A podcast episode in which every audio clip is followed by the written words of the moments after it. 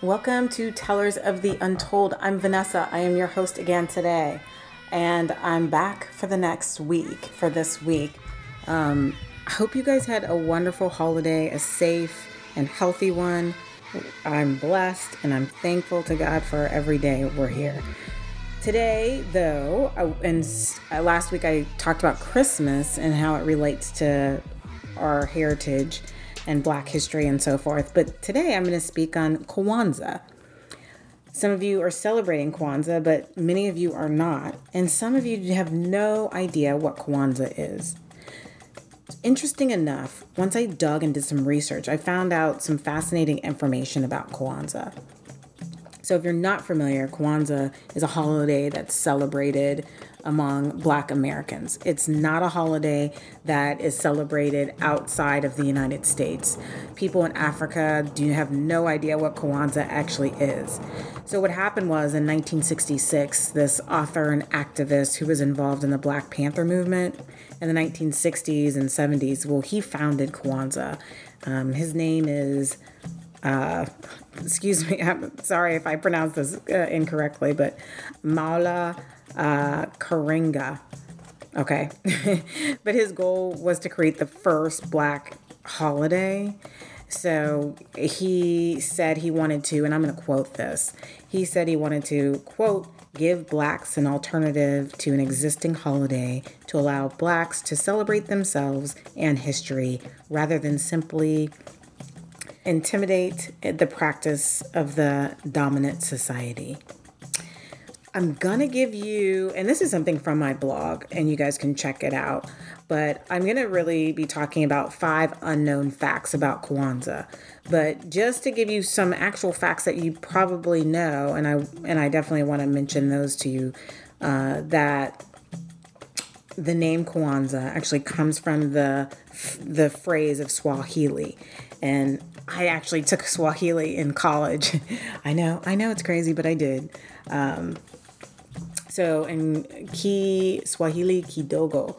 So it came from Swahili Kwanzaa, which and it came from the origin of uh, Matunda uh, Ya Kwanzaa, and that that translate as first fruits of the harvest. Holiday is actually based on African agricultural rights and activities, but they don't practice it in Africa. So there's seven principles. Uh, there's the unity, which in Swahili is Umoja, moja, which unity is which is today, which is, is striving for maintaining unity in the family and community.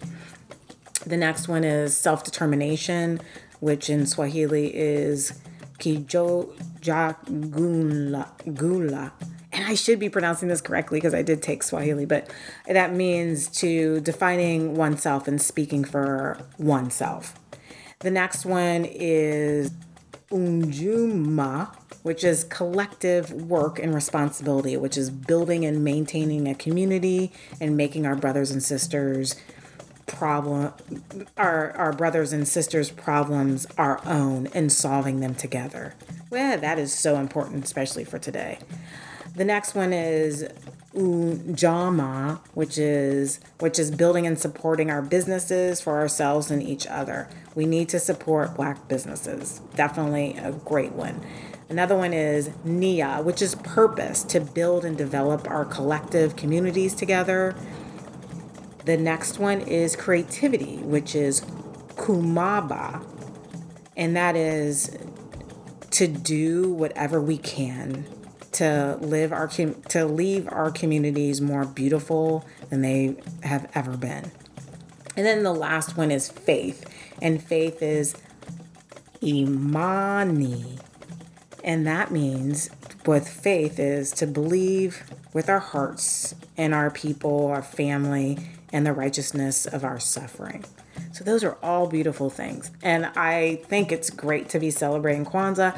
I did as a kid. I would always go to the Martin Luther King Center uh, once a year after Christmas um, as a child.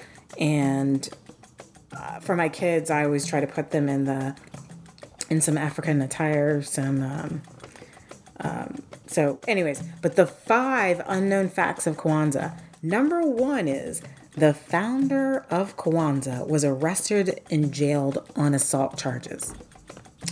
Okay, before I get into it, I, def- I definitely want to say I'm not talking about this because I'm against Kwanzaa. I'm just giving you the facts.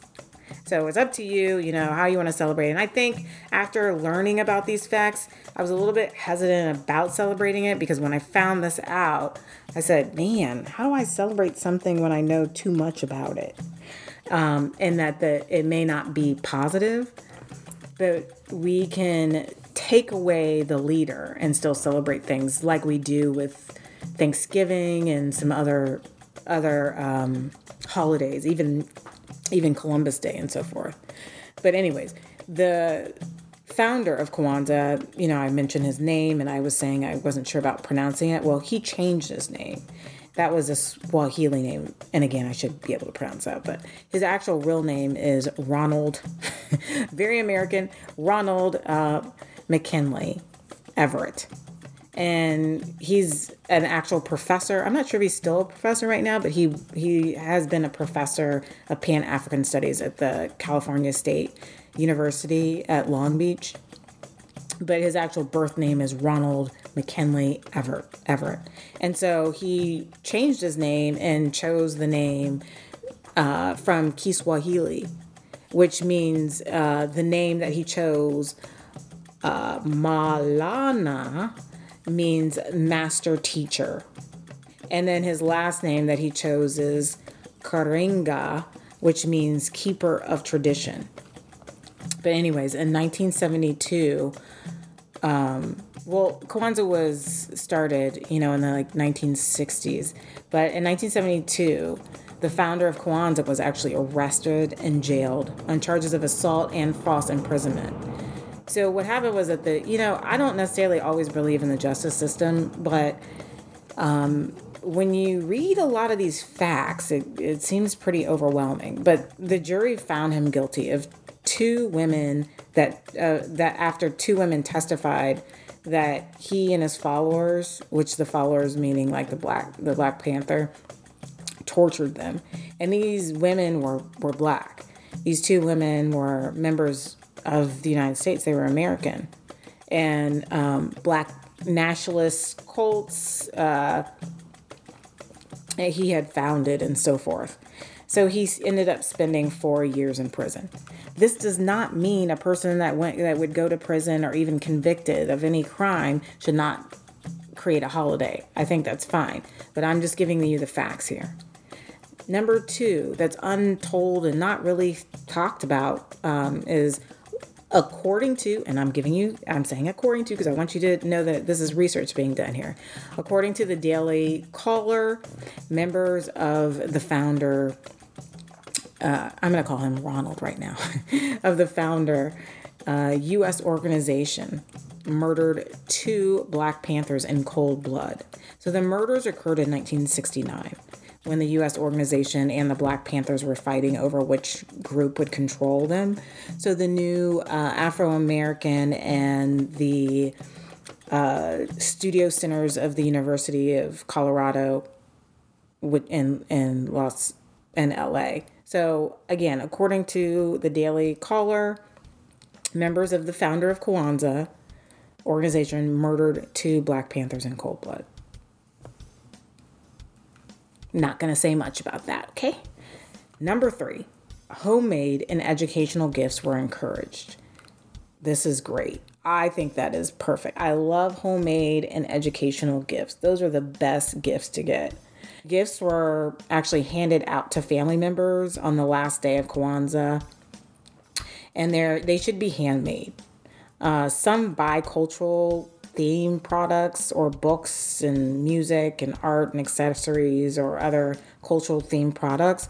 But it's preferred that participants, like if you guys are celebrating Kwanzaa, to buy from a black owned business. So come on, guys, let's support black owned businesses or create your own. And actually, I love having like kids create stuff, so it just means it's so much more meaningful. The fourth is that the first US postage stamp Kwanzaa was issued in, in 1997. So there have been five designs released since then, and the most recent was actually in 2016. The fifth unknown fact about Kwanzaa is only, and this is a general, so only 13% of Black Americans celebrate this holiday. Interesting. Very, very interesting. So, according to the Na- this is according to the National Retail Foundation, and they found that only 13% or 4.7 million Black Americans actually observe the holiday.